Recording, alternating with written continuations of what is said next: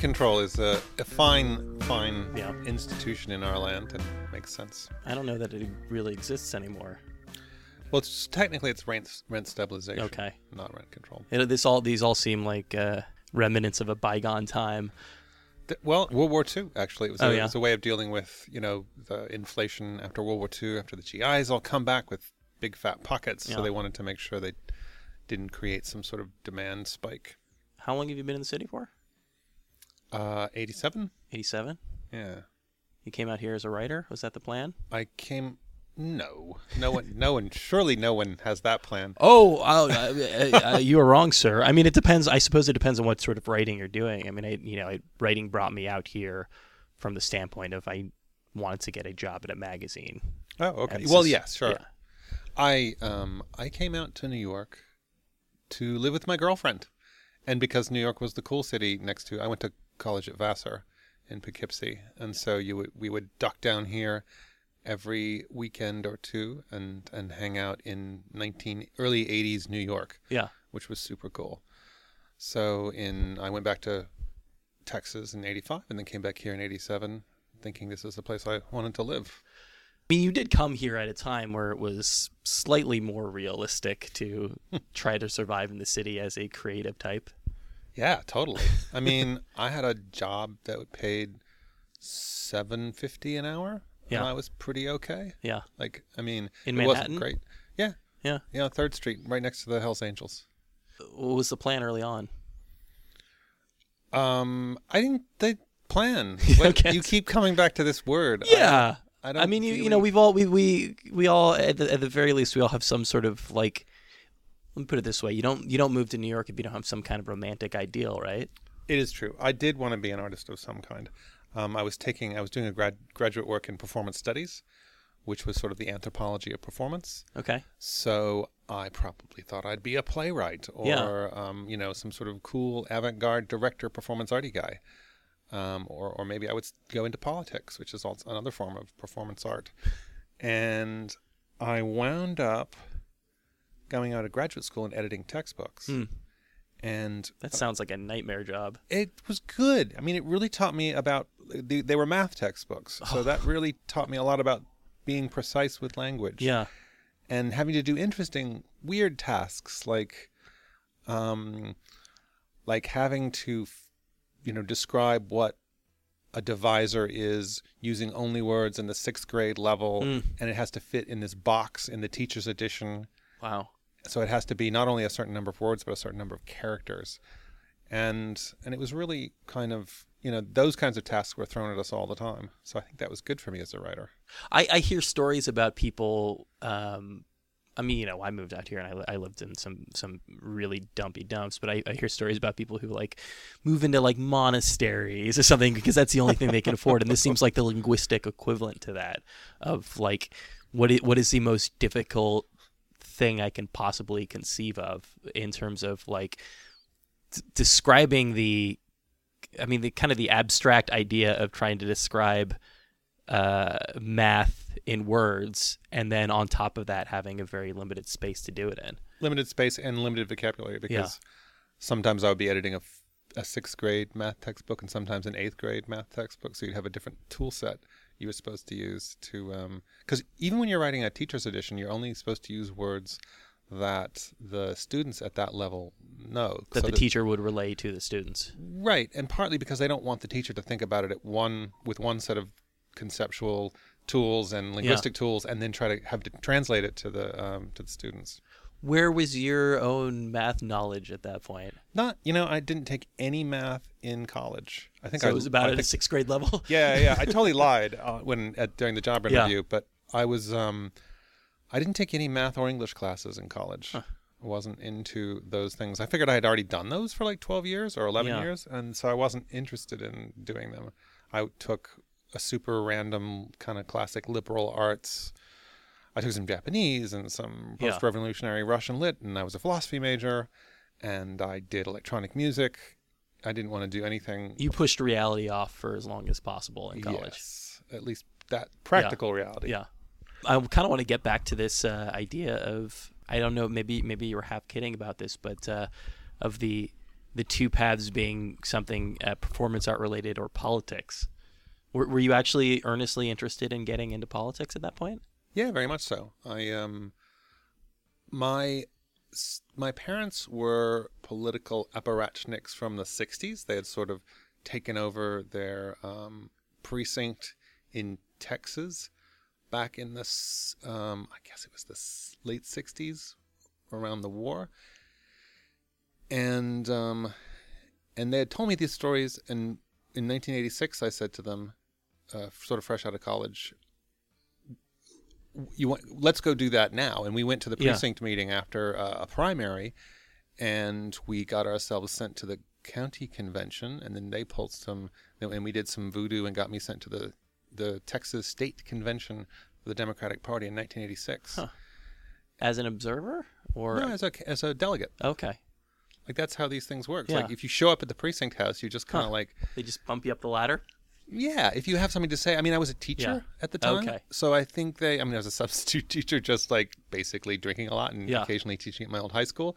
But saying you were a teacher at, in that particular moment Yeah. in Texas politics, it was kind of like, oh, good, this young young man has come and he wants to like, you know, be part of the party, and like people don't want to be, you know, county delegates. Like that's not fun. You know, I've been to town hall meetings for for various reasons, and you know, and this is gonna sound harsh, but like you don't always get the cream of the crop when it comes to places like that. You know, I mean, it's like you know, these the people who.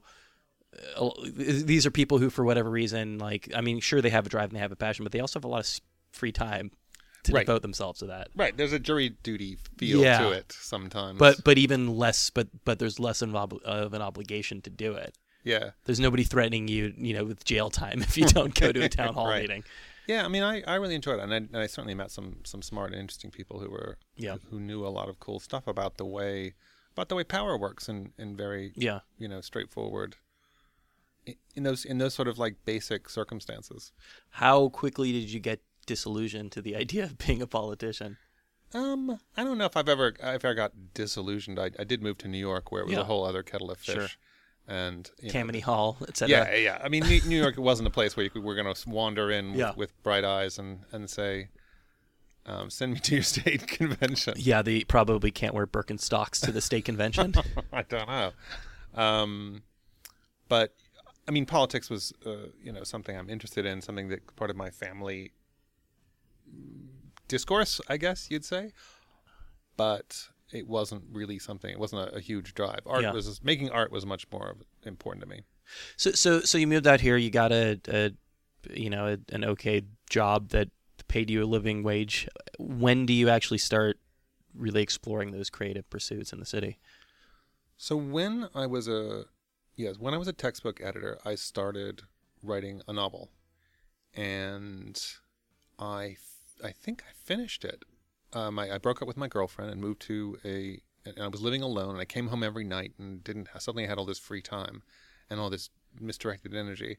So I and you were drinking, as you mentioned before. yeah, and so I just started like writing this um writing this crazy science fiction novel about a sort of shape shifting Okay. kid in his in his her lower 20s Yeah. in New York City sort of a polymorph and both male and female and capable of changing his or her body around and I'll just say her from now on and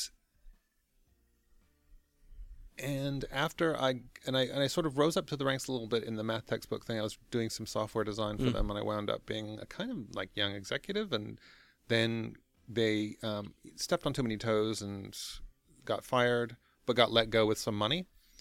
And so I had like a year's worth of money because I didn't Wow. I didn't spend much money, Yeah. And I had like a year's worth of money um, between my savings and my severance. And I said, well, I've got that novel. Hmm. I'm going to sit down at my computer from nine to five every workday and try to um, and and write a really good query letter. Try to get an agent, write another novel, and all those things worked out. You were what 23, 24 at the time? No, I'm old by now. Okay. Um, I'm gonna say thirty. 30. Okay. you you were a ripe old 30. I'm still impressed by your drive to sit down and turn writing a book into a full-time job. Not everybody has that in them. Yeah, but it was maybe 10 years before I was actually supporting myself purely through novel writing. I was also, you know, I was doing freelance stuff as well. Yeah. I wrote uh, Choose Your Own Adventure Goosebumps. Wow. I wrote some Powerpuff Girl Yeah. books. Um, I ghost wrote a legal thriller for a lawyer whose name you would recognize because he was part of one of the most famous Okay. cases of the last Okay. century. Is it uh, David Schwimmer or John Travolta? Right. one of those, yes. Yeah, uh, that, I mean that's I, that is a world that that I, I I know a few people who do ghostwriting, and and I've always had this sort of weird vicarious desire to to do that. It sounds like it could either be a lot of fun or completely miserable, and I suppose that that depends on the person for whom you are ghostwriting. I what I like about ghostwriting is it's like driving someone else's fancy car. Yeah, Like on the one hand, you get to go really fast. You get Yeah. to do crazy stuff you wouldn't do in your own car. On the other hand, you don't actually, you know, it, it's not, it's never going to be your car. yeah, And and if and if you wreck it, it's not really your problem. I mean, like you and it, you don't want to and it- and like you don't want to be too good at uh, at writing a ghostwriting book. You don't want to write like the best novel ever yeah. because then you would feel dumb for you feel you'd feel suckered that your na- Yeah. your own name wasn't on it. So you want to do a sort of workmanlike job. I think it's really good for it's it was good practice. What's the process for that like? Is it really? Is it? Uh, do they just kind of tell you the stories and then you collate them into a book? Um, it was a it was a, basically a crime drama. It was a who done it. Okay. I actually changed who did it from the original concept uh, because I thought it was just kind of flat. Yeah. Okay. So was it wasn't a uh, it wasn't a an autobiography that you were ghostwriting. You were ghostwriting a novel. yeah. It was a it was a, a courtroom Yeah. procedural. Okay. So so you were very much in the uh, Grisham Yes. ballpark. Yeah, I watched a lot of, um, watched a lot of Law and Order and read Yeah. a lot of Grisham. Yeah. Uh, so so you were so you were doing your own stuff, and you also kind of fell into this world of being able to actually write professionally. Yeah. What um so what, did those first two books that you were working on did those actually go anywhere? Yes, they were published. That's Yeah. Polymorph and Yeah. Fine Prey. They were published by uh, Penguin. Yeah. Uh, Penguin Roc was the imprint, and I don't know. They had uh, print runs of five thousand, and I don't think they ever had a second printing. And That probably felt like a victory in and Oh, of yeah, itself, yeah. right? No, it was great, and they were mass market originals, and Yeah. they had pretty interesting looking covers. And a couple people wrote me fan letters, and I, you know, and they just sort of sunk into the great mass of mass market Yeah. uh, science fiction paperbacks at some point. I have to imagine to some degree when when you're as prolific as as you are that you know you you can't um you, you can't be too precious about any one single book, right? I mean, Well, I was you're- pretty precious about them. yeah. Well, the first two, sure, but then but then you you know certainly you, you get to a point. I mean, if you were uh like Donna Tartt, for example, who's written Oh, all yeah, of like yeah, two or three books in her in her, in her entire career. Well, that's um, the problem of having your first book being a mass. Yeah, market. yeah, I Whereas- suppose. I mean, I, I look back on them. I mean, I look back on my first book, especially. I think the second one's pretty cool. The first one I look back at pretty much the way I look back at my first relationship, Yeah, which is, you know, with a certain amount of embarrassment, but also some remembered excitement and, aw, Thankfully, you can't go back and and reread your first relationship. oh my God. I don't think I could go back and reread my first book either. yeah, you, have, you haven't you haven't revisited them at all. It's been a while now. Yeah, but you did you did at some point. Yeah, I mean, I don't know when the. I mean, that that would be interesting. I don't. I don't know if I ever have. Yeah, Like, I mean, I'm sure I read it when it when it appeared on. You know, like when I got my first author's copy, I probably sat down and read it. But Yeah. you're just gonna find typos. I don't even know if I did Sure. that. I think I think Penguin would do a pretty good job cleaning those up. I would hope. There's gonna be one typo. Yeah. and that's all it takes to Yeah. to gut you like a fish. So you kind of went book. straight into to sci-fi. Your your first book was. Oh yeah, that was all I was really interested in as a Yeah. kid and as a as a young reader and as a as somebody who talks about books. Yeah. I mean, it's only it's only in my middle years that I've actually started to care about other stuff. It's just you know it's it's sci-fi is such an interesting route to go down just because you know when you talk about like real pulp writers, you know, I, you start to think of like like your Kilgore Trout or something. I I suspect that science fiction because it's something that so many people write and the people who are successful write so many of them that it's a really hard place to get noticed. That's true. And I was, but I really did in a funny way. I liked being kind of a, a feeling like a pulp writer and writing Yeah. fast and writing a lot. Yeah. There was something kind of, there's something that felt, for lack of a better word, kind of muscular about it. Yeah. And just like banging out those words and banging out those plots. And I think it was, I think it's a good way to learn how to write, is to write a lot. And to and to actually get it published and have editors look at it and say things and readers look at it and say things and so I mean my my third book, Evolution's Darling, was much more uh, was much fancier. It came out from Four Walls, Eight Windows, which is much more of a lit- which was much more of a literary house, and and it got reviewed in all these places that, you know, I that my first two books wouldn't dream of being reviewed in, Yeah. and so there was so there was a, an entirely different experience. It was a much smaller house. Again, like three thousand print run, never printed again. Um, but it was optioned for film, and Yeah. So so there was a kind of there was also kind of a a more literary experience there. Was there a change in your approach between two, two and three? I mean, were you were you sitting down and taking more time with the writing process? No, I was just writing. No, uh, probably less time. I was, but I was writing. I was doing more experimental things. Yeah. I mean, the first two books are both single point of view, and Evolution's Darling is pretty whack. Like You were reading some Faulkner at the time. there's, oh god no, the I think the odd numbered chapters are from two different main character point of views and are in the past tense, and then there was these present tense intermediary chapters which were from like random characters like like someone watching them like a like a, a customs official watching them go through a you know a border control site but it was actually a, a customs ai that gets Yeah. crashed by the, one of the weird things they're carrying and has to be like reboot, rebooted and lose all loses all of its Turing points and so like everything was this sort of like I'm going to create this crazy little microcosm just for five pages Yeah. you know every other chapter was like that Were you sort of being experimental for the, the sake of being experimental, or did it seem like the book required that kind of shifting point of view? Um, well, certainly the former. Yeah. I mean, it it did it was okay because the book was that book is about an artist or uh, an AI who becomes an art dealer, Yeah. and um, and so there was very it was a lot about the gallery system Hmm. and just the um, I, I was I was living with an artist at the time, and or I had just lived finished living with an artist, and so there was a whole bunch of stuff about the way galleries work and about Yeah.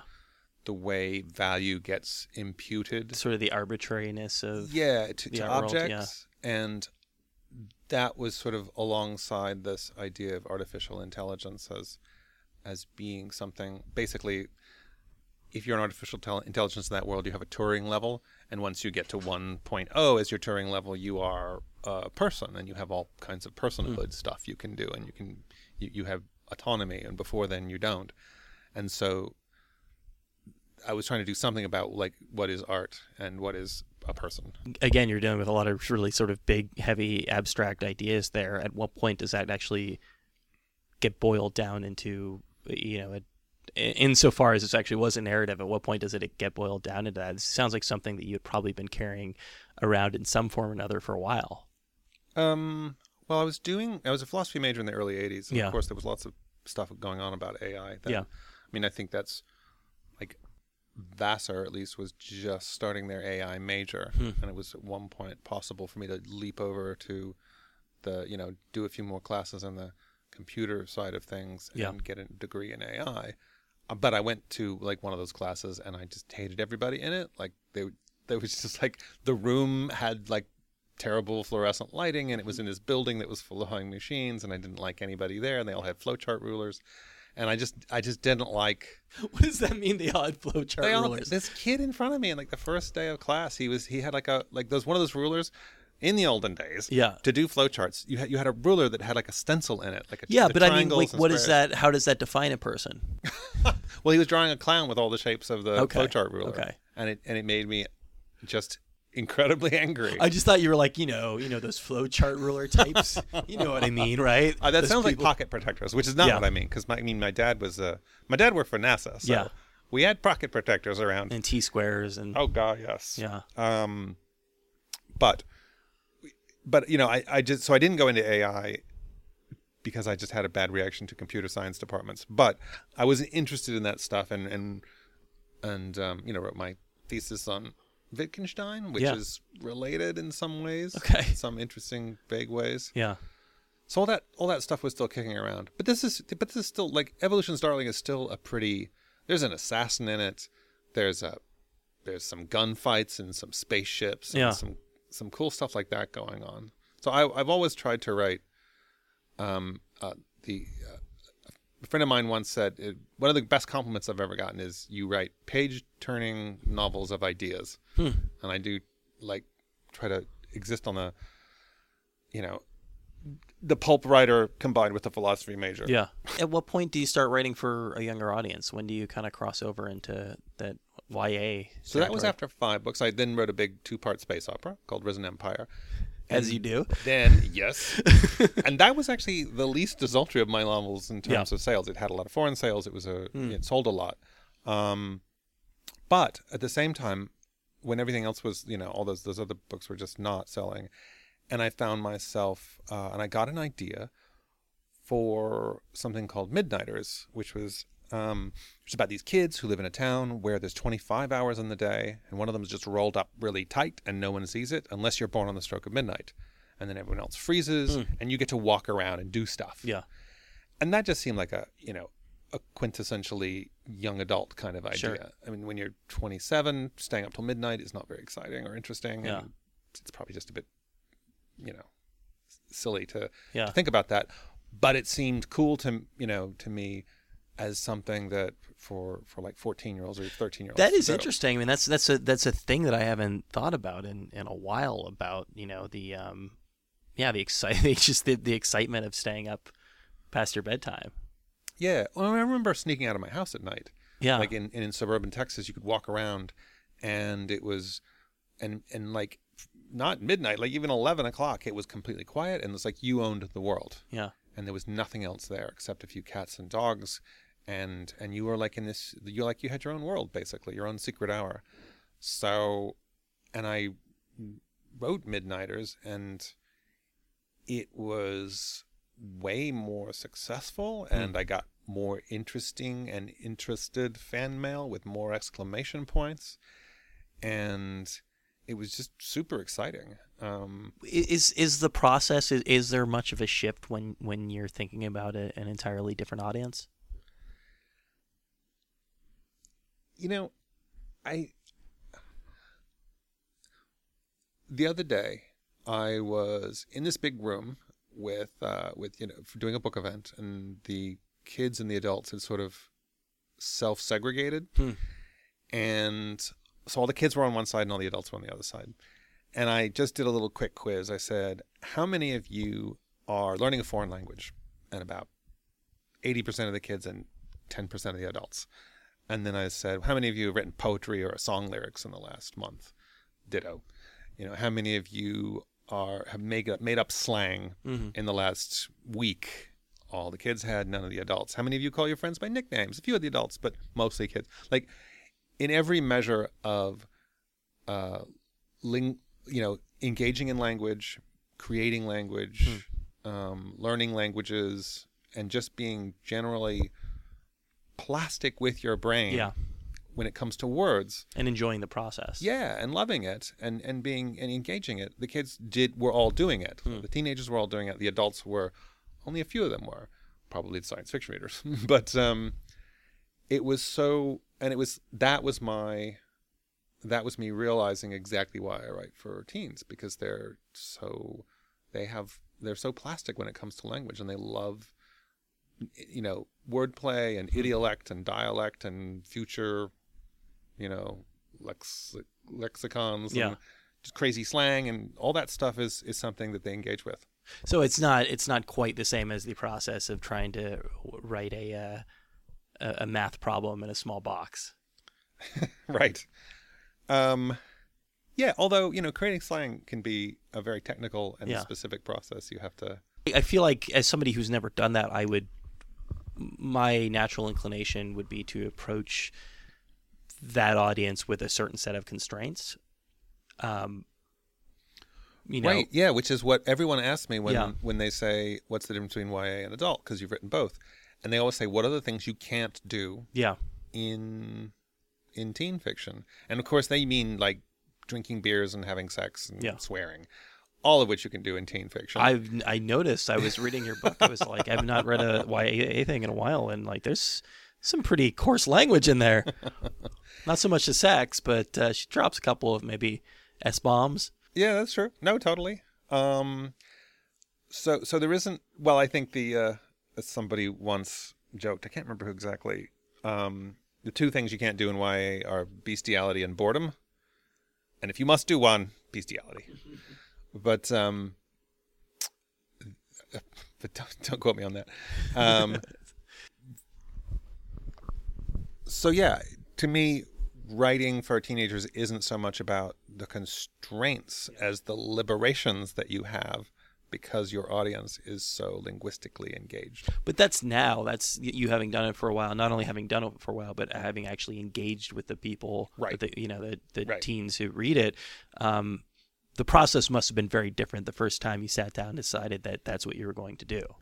That is true. And I'm I mean, I guess probably midnighters are pretty tame in terms Yeah. of you know, sex and drugs and rock and roll, but they don't um but I was still I, I still felt freed in some ways about having my like I remember my kid you know when we were okay when I was a teenager me and my friends would get hooked on a word or on a you know a, on a like we said heinous to mean bad Mm-hmm.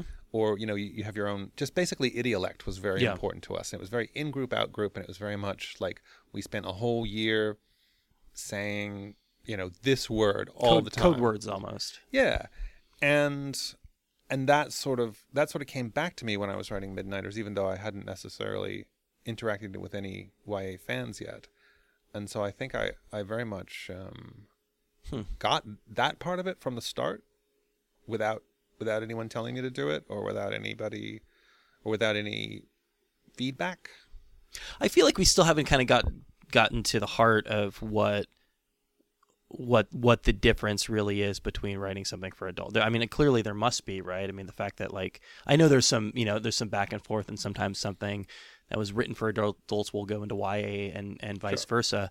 Um, but surely there must be something about the process that's different.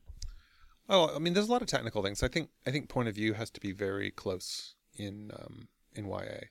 The Cl- whole close meaning, the whole you know like a, you read an adult book and and it'll start that summer. yeah, You know that that summer was so splendid. I remember those rich sun drenched days, and you know that sort of like looking back at something elegiacally 15 years later, Yeah. and knowing what your childhood was then, or knowing what that young adulthood or whatever. You're looking back from a from a from a future time, and that's a perfectly valid way for literature to work. But it sucks for YA. okay. YA has to be. Because be I'm thinking immediate. of like Louisa May Alcott there, maybe. I mean, there's some precedent for that, surely. Yeah, but teenage, you know, books for teenagers about teenagers should be about the teenage experience as it is lived by teenagers, Okay. and not as it is looked back upon by Okay. adults. And so that's just there's just a sense of immediacy there. Yeah, close POV. Which, oh, I mean, a lot of it's written in present tense, Yeah. um, which is neither here nor there. But it, it does, yeah. There's some sense Yeah. that that is in a more immediate tense.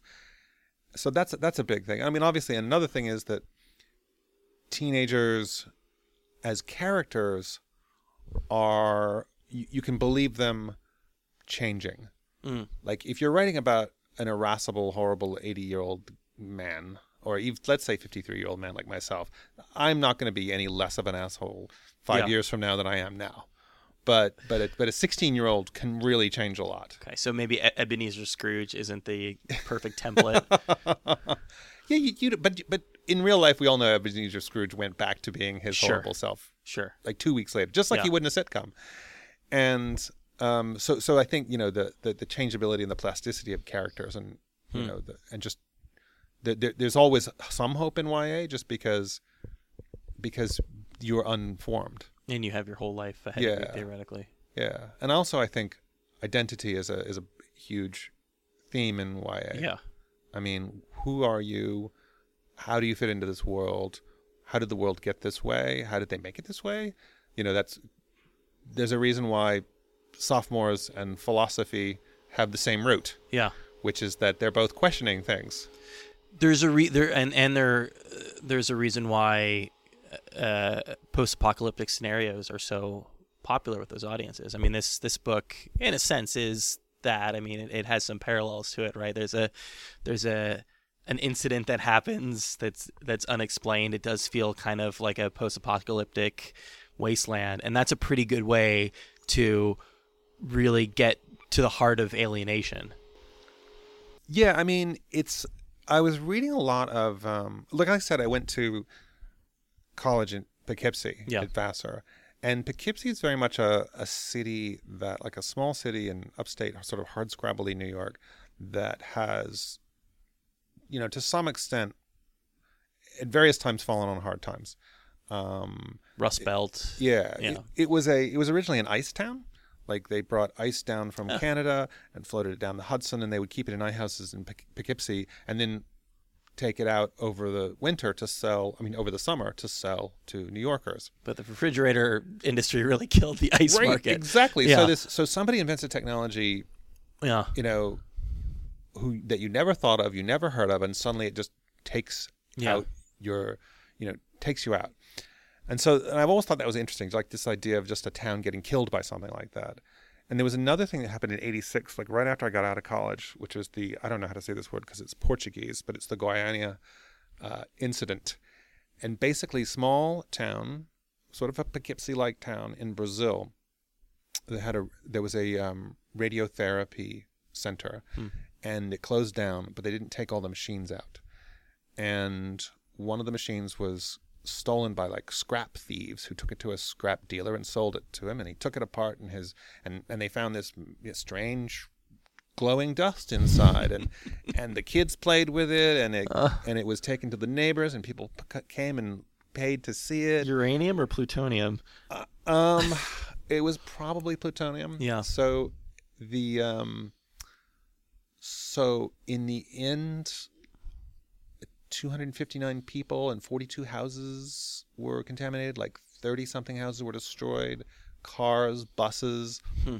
the wing of the hospital doctors who treated the people who came in you know lost fingers and stuff and only about 5 people died but that's a lot Yeah. and it was just this sort of strange te- again a strange technology comes to town and just and just shits all over everything and Yeah. and it's just this and it's just this amazing story and so so spill zone is kind of that like this something happened something was brought along and dumped in this town and it's changed the laws of physics and you know basically the people are gone and and you can't go in there and it's scary and horrible and so I was I was sort of combining that set of Hmm. That set of concerns, and also you know 9/11 happened not too long before I started writing the script. Oh, it's it's it, you've been working on it for that long? Yes, I started in 2006. Wow. Um, What, was it a was it a comic from the beginning or? yeah, it was always a graphic novel. Yeah. I uh, because of the conversations between uh, Addison's sister, Yeah. um, Lexa, and her creepy doll Yeah.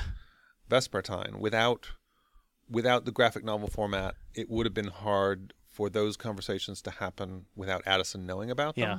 Without changing point of view. I appreciate that though. I, I appreciate that the uh, the medium was chosen to reflect the story that you wanted to tell, not Yeah. just like, you know, uh, and I'm sure, sure plenty of you know very talented people have done this, but hey, comics are popular. It's time for me to do a comic. Right. Well, very much. Uh, the reason why it took ten years is because I very soon realized I didn't know how to do comics. Yeah.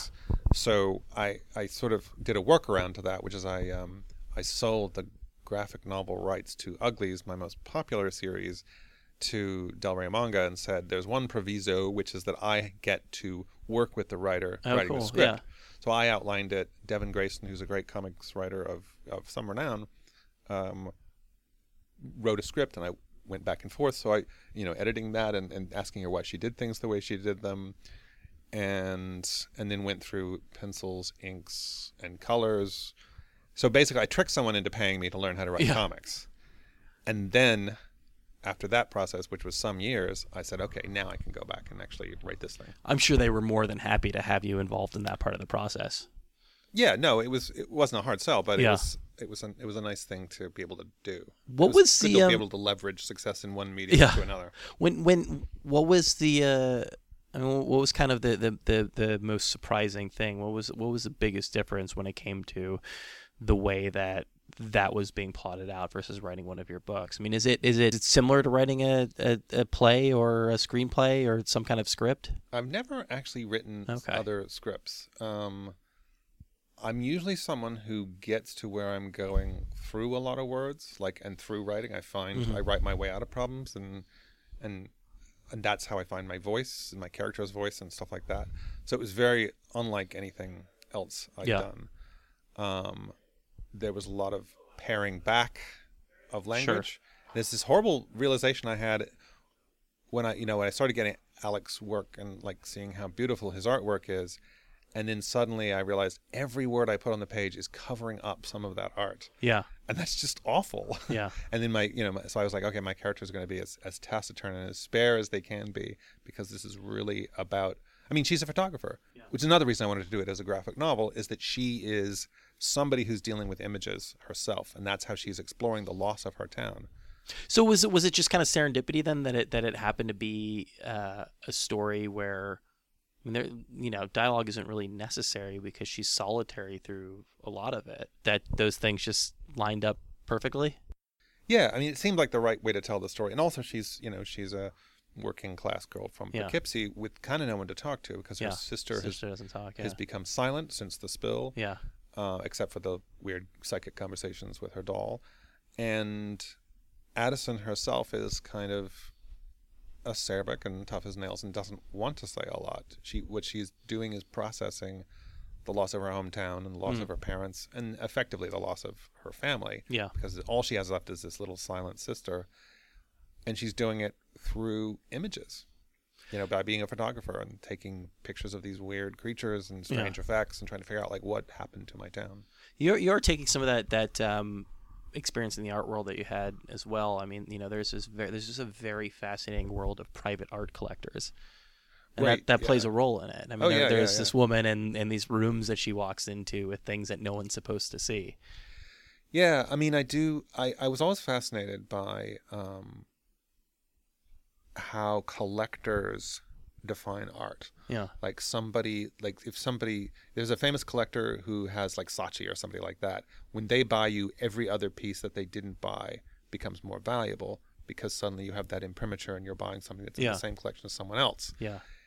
and there was even one case where my uh, my artist girlfriend was telling me about a time about like one of these collectors who was so famous he didn't pay for his art anymore and you just wanted him to take your stuff because then it was, was Yeah. part of his collection and and so I so I kind of like the idea that Addison has been guided in her exploration of the spill zone by this collector because this collector is saying I want another picture of this or Yeah. I, I want more of this and so her understanding of this of her hometown since the spill has actually been guided by someone else's aesthetic taste There's there's a, an interesting idea of uh, scarcity in there as well. I mean, you know, it's in- a time where you know we all have uh, uh, cameras on our phones and we can take infinite pictures and share them infinitely.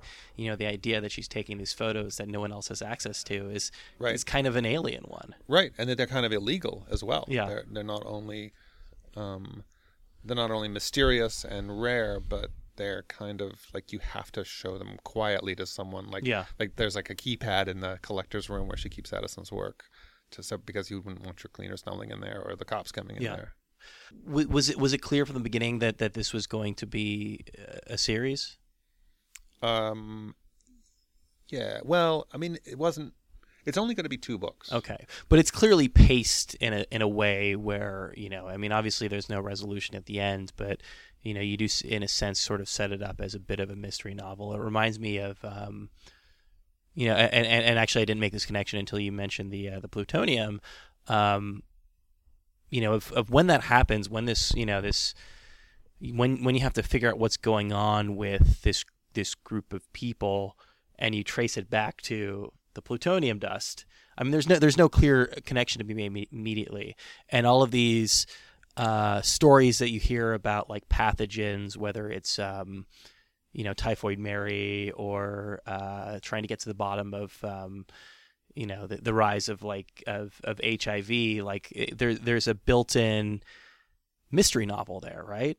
Or or um, There's a sense of a patient zero. yeah, or Like, the Ghost Well. Did you ever read the Ghost Well? I think it was um, maybe malaria, where they sort of uh, they, they they trace this disease back to a specific origin. Oh wow, yeah. I mean, there's. I mean, you were talking about pacing earlier. Yeah. It was originally probably the 220 pages you read were about 68 pages of script, and my wise editors at um, That's handy. first second said you need to stretch this out and i doubled it and they said okay good that was good that was good i'll double it again and so but that doesn't mean actually yeah you think that would be oh good less Yeah. writing i just make more pages but writing graphic novels you still have to do an awful lot besides the dialogue what does stretching it out mean? You know, I mean, you're not you're not adding more. Are you adding more text in? more pages But you're but and but you are lots more text in terms of telling the artist what to do okay.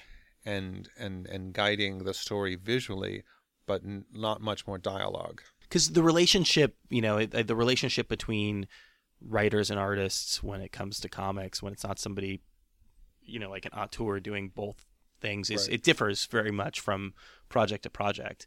But it sounds like you were really you, you played a role in actually pacing it out, and you were you were letting him know what pages everything kind of fell on. Oh yeah, I, I am very much um, into putting everything on the right page because I control freak. yeah kind of a control freak Yeah. and um and I do and I do like my sort of two page spreads and and the big Sure. moments and you have to be able to like because a two page spread has to be an even page Yeah.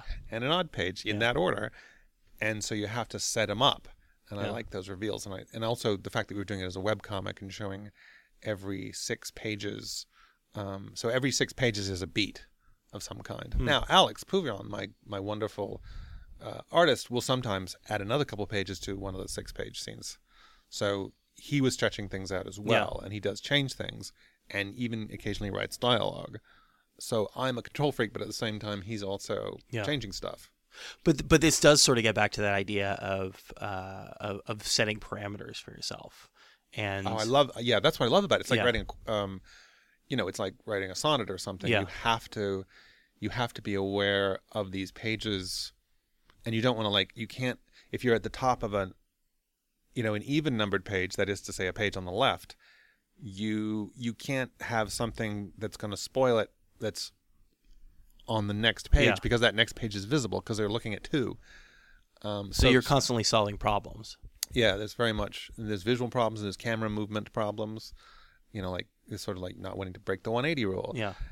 And there's another thing which is you want your scenes to change in terms of things like scale. Like if you have a one scene where it's two people trapped in a small room or in a closet and they're talking to each other, the next scene you want to get them on the roof and to have a vista. And if there's a bunch of scenes in a row where it's night and kind of dark, then you want to like get a light source in there so that you don't have a bunch of dark muddy pages in a row Yeah. and so it's all the sort of problems you would have in a in a film where That's just taking into account uh, the visual aspects where you don't have to do that at all if you're just writing Right. prose. Right yeah you can you can have a whole prose novel be set in a fairly dark environment and it Yeah. doesn't become muddy and and boring Read in a the lot of same good way Japanese novels like that. Uh, Woman in the Dunes that are Right. literally like under a pit of sand. right yeah and i and i do but i do like having those constraints i mean i like creating a lot of contrast Yeah. i you know i don't i'm not one of those people who thinks every sentence should be beautiful i think like one sentence out of 20 should be beautiful and they should and there should be maybe one or two per page and then maybe every 20 pages there should be a page where every sentence is beautiful and that doesn't necessarily work in a what's ostensibly a script, right? Because those those sentences don't make their way to the reader unless they're oh right no Dialogue. no i'm talking i'm talking yeah but even it it does apply to dialogue but Yeah. it, but the contrasts you're doing in a script are different they have to do with light Yeah. and scale and you know intimacy versus pulled back vista um, even things like color you know there's one one of the great things uh, Hilary Sycamore who did the colors in Spill Zone I originally wanted the real world to be black and white and when they went into the Spill Zone for it to be in color so Wizard of Oz. yeah exactly Wizard of Oz or Secret Garden Magic Garden Okay. um, there's a whole bunch of movies like Yeah. that. But there was a.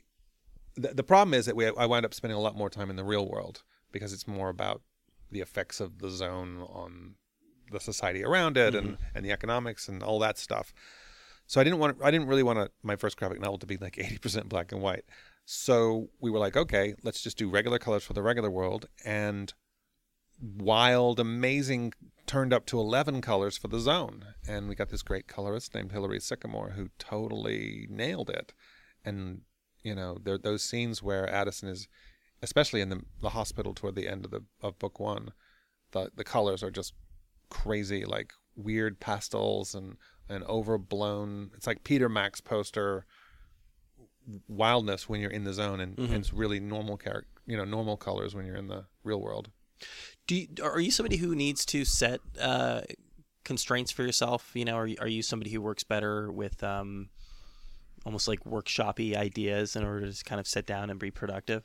Yeah, no, I much prefer constraints. Yeah. I liked. I mean, I I also was a composer in like in high school. I went to an arts high school and I did a lot of composition there. And Music composer. yeah, Yeah.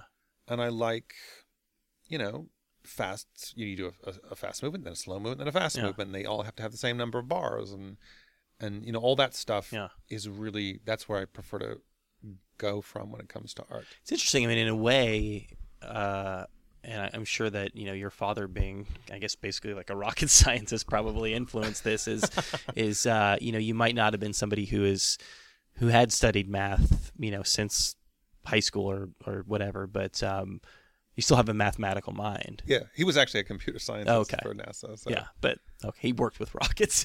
right right Yeah. i mean he was i mean he was doing medical telemetry but he was you know those computers back then were all about uh, constraints because every you know the computing power was so limited and everything was so expensive that every line of code you could cut out every yeah, character of code you could cut out made everything faster and better yeah, and cheaper. Um, but yeah, it was. I mean, I, I think music and language are my two sort of starting points. Like my my undergraduate thesis was about Ludwig Wittgenstein and applying his sort of theories of language to a notation system invented by Iannis Xenakis, a Greek composer who is, com- and they're both completely mad. And so it was very, very much at the intersection of music and philosophy. yeah. Uh, uh, that's that's very interesting. Of finding um, overlapping craziness. I mean, clearly, if you know people are crazy, different people are crazy in similar ways. You know, maybe they're onto something, right? Yeah, no, I, and there was a definitely there was like a, just a, this very specific relationship between this uh, Yana, Iannis Xenakis's, not even a, not even a, a sorry, a, a composition system or a notation system that he even ever used. It was just theoretical. Yeah, and and I was sort of comparing that to this theoretical language, perfect language conceived of by Wittgenstein. So, yes. so it's been a long, it, you know, it, it's been uh, yeah, thirty odd years since I actually wrote this thing. So yeah. I mean, it's it's it's such an interesting departure from, um, you know, then then graduating and then writing pulp science fiction. Yeah, but no, I No. mean, uh, Fine Prey, my second book, which is pretty pulpy, but at the same time, it's about it's about a xenolinguist. Yeah, So it was very Wittgenstein influenced. Yeah.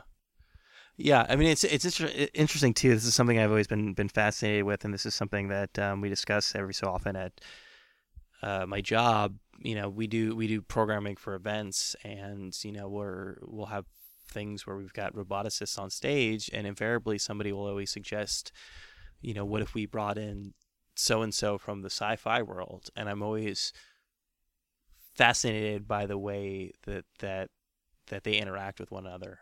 You know, where you know, is it a mutual admiration society? Are are the people who are not hard science fiction but hard science people? Um, you know, certainly there's some reverence for some sci-fi writers. I mean, you know, uh, you mentioned um, what was it? Wasn't it wasn't the it wasn't Asimov's Law of Robotics. It was uh, oh Turing, the Turing Test. Right. Um, you know, it, I, I suppose he is a scientist, but it is kind of a science fiction idea.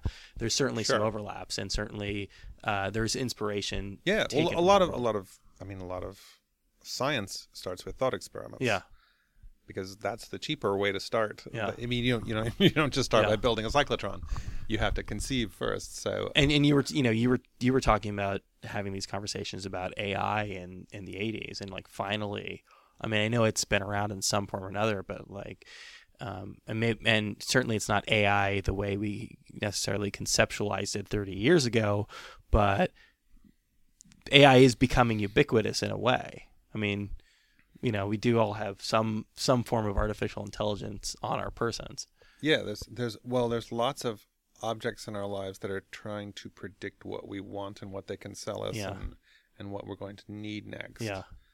And and of course I mean, uh, predictive text is a really good example of that. Yeah. And yeah. sometimes I've, you know, what I what I try never to do as a writer is let the predictive text change my mind. Yeah. Because then I'm not writing the thing I wanted to write. I'm writing the thing everyone else wanted to write. Yeah, it's funny though. I, I've you know I started I started doing something recently. Uh, uh, my girlfriend and I have a thing where every so often we'll just let the the predictive text do all of the driving, just see where it goes. Have you ever done that before? no. That's a good thought experiment. Oh my god. To to just sort of um, I'll, I'll cycle through it until it feels like a complete sentence because it's always yeah it's always trying to to sort of thread the needle and it's always trying to get to the end. Sure. I mean, uh, there's an XKCD where he takes famous lines from movies. Yeah. And goes all the way to the end and then lets predictive text take over. Yeah. So it's like, you know, let me introduce you to yeah. my little sister. yeah, there was there was a thing there was a thing that came out today. Actually, this will be like a month or two old by by the time this this airs. But um, there there's a group that's letting AI uh, write scripts. Oh my gosh! So there are two like short movie scripts that I don't know. I don't know like what the logistics of it are, and I'm right. sure that there has to be some sort of human hand leading the process. Sure. No, but yeah, I mean, the, the novels have been written by AI. Yeah, yeah, it, yeah. I mean, you know, we we were talking about the uncanny valley before, and that's, I mean, that that is interesting. It it does feel like the sort of you know the idea of, you know, of like of of infinity, or I I, I can't remember which uh, which like Greek philosopher it is, but the idea of like having something forever. The more you have Zeno. it, yeah, it sort of it grows into infinity and it seems like we're see philosophy yeah majors come in handy we're, we're getting to we're getting to a point where it's sort of like it feels like it's getting closer and closer, but there's a gap that it'll never yeah. quite. Well, what's bridge. interesting to me about AI written poetry or scripts or novels, all the ones I've read, turn out to be kind of high modern, like a bit arch yeah. and and um, and kind of abstract and experimental. Yeah. yeah. They don't seem like the work of hacks. Yeah. Which is kind of what you'd, which without thinking very hard, that's what you think it would yeah. You know, that's what you'd expect is that it would be some sort of very predictable workman-like yeah. Drudge work, like you know, a very predictable, say, a romance or whatever. And instead, um, and instead, what you get is is like the sort of high modernism that's uh, beloved of the Academy. Yeah, but when you get something that reads like you know, you know, Ionesco or something, I mean, that's not that that that's a that's a mistake in the system, right? When it when when it's trying to write a a narrative and it turns into you know a, a, a comedy of the absurd. Yeah, or or something sort of Pinteresque and Yeah. kind of like It's not because it's doing a good job; it's because it's it's not doing a good job that that happens. right. Well, it's because a lot of modernists, or I mean, I'm not going to use that overuse that word, but a lot of people, you know, of that era were trying to write things where the language wasn't owned. Like Yeah. Pinter, Pinter is about people who don't own their language, But it but or Mamet say. but maybe but maybe the the you know maybe we're kind of looking at it the wrong way. I mean maybe what AI is ultimately working for working towards is mundanity is is banality. I mean maybe that maybe when it writes something it's that's really experimental mundanity. Yeah, but I but but again, I think like the the experiment, the, the, the you know the absurdity in there is is a mistake in the system. That just means that it's not doing what it's Oh, supposed to be doing. It's not there, but Yeah. it, but it is funny that that that broken derivative equals high modern. That's still Yeah. pretty- that's still funny to me. Yeah, and, and also and also, I mean, we're we're we're just sort of like evolutionarily programmed to fill in the gaps. So, if we're delivered a bunch of like dissonant ideas, our brains are going to go to work just trying to to build a narrative. We're we're Oh, going to yeah, do sure. a lot of the heavy lifting for. No, it's like seeing the face in the Yeah, exactly. in, in the uh, plug. Yeah, you know. yeah. You you will immediately try to create some human Yeah, yeah, yeah. meaning to anything that gets gets put in front of you. Which is which is why you know which is why dolls are scary. which is why everybody hates clowns. yes. Uh, yeah, the the doll the doll aspect is is an interesting one. Was that? I mean, it sounds. like I guess it sounds like that was part of the story from pretty close to the beginning. If that's what Yeah. Well, I drove it wanted to become a comic. So, so Samuel R. Delany, science fiction writer, has this Yeah. great quote, which is that science fiction is the is the form of literature where a setting is a character. Um, like when you when you talk about science fiction books, you usually use the word "where" in your description. What's this? It's in this society where it's this Yeah, planet yeah, where it's the future where, and you and the um. So I want and and what in most of my sorry and in most of my books the places the setting has an agenda of some kind like in midnighters Hmm. it's about the town where there's an extra hour in uglies it's about a city that wants you to conform in a certain way and The, so the setting isn't incidental. yeah it's it's the setting is like a character and Yeah. characters have to have motivations and agendas and things they want from you and so the zone i wanted the zone to have a voice and vespertine is sort of the the, the voice of the zone she's the doll that the little sister took out Yeah. and and that and, and has sort of been infected by or some for some reason in some freaky way is speaks for the zone so Who's who's who seems sinister but isn't necessarily a bad actor. It's hard to say. um well yeah we don't know yet Yeah. in book one Yeah. Stay we, tuned. we will learn is is book two book two is all all written? book two is all outlined Yeah. Okay. book two is two-thirds scripted Yeah. one-third um, inked and about half penciled But did you did you know did you know the ending point when you started writing the book in earnest? not when i started writing book one Yeah. but I no, I didn't really know the ending until um until well, I outlined all of book two, and then I didn't like the outline, and there was just something wrong with Yeah. it. And I was in a car in Los Angeles going to see my movie agent to talk about it, and I was like, "Oh, he's gonna hate this. I better come up with a more Hollywood ending, Huh. and I'll keep the ending I have, but." I'll, I'll, a Hollywood ending. I'll give him the Hollywood ending, and I thought, and I thought, like, like five minutes before I got to the CAA headquarters, I was like, "Oh wow, that would be a good Hollywood ending. In fact, that would be a good just regular Yeah. ending." So I, uh, or I'm a huge hack, but the the the more dramatic, more good ending didn't really come up until after I'd already started the script for the second book. Yeah. I mean, I, I guess maybe there's a reason why uh, why the the Hollywood ending cliche exists. Maybe sometimes it maybe sometimes it actually works out. Yeah, no, it, it makes a lot more sense in this. There you go. Scott Westerfeld. Thank you so much to him for taking the time to do that. Really interesting conversation. Uh, good talk about just being creative and moving to a city like New York, trying to find your place in the world. Uh, I'm still utterly fascinated by people who do ghostwriting. It's always been uh, I don't want to say fantasy of mine, but uh, something that I just think would be super super interesting to do. Um, also, always you know I, I, know a lot of folks who have written YA books um, who are, are, that scene, but um, also always interesting to see how somebody makes their way over to to that space. Um, thank you so much to him for doing that. Really, really enjoyed that talk. You can check out his latest book. It's his first graphic novel, uh, Spill Zone, out on First Second Books right now. Highly recommend it. Uh, really, really fun book, like like pretty much everything First Second puts out, and um, really. Uh, realize it was not written for me, but uh, gripping nonetheless.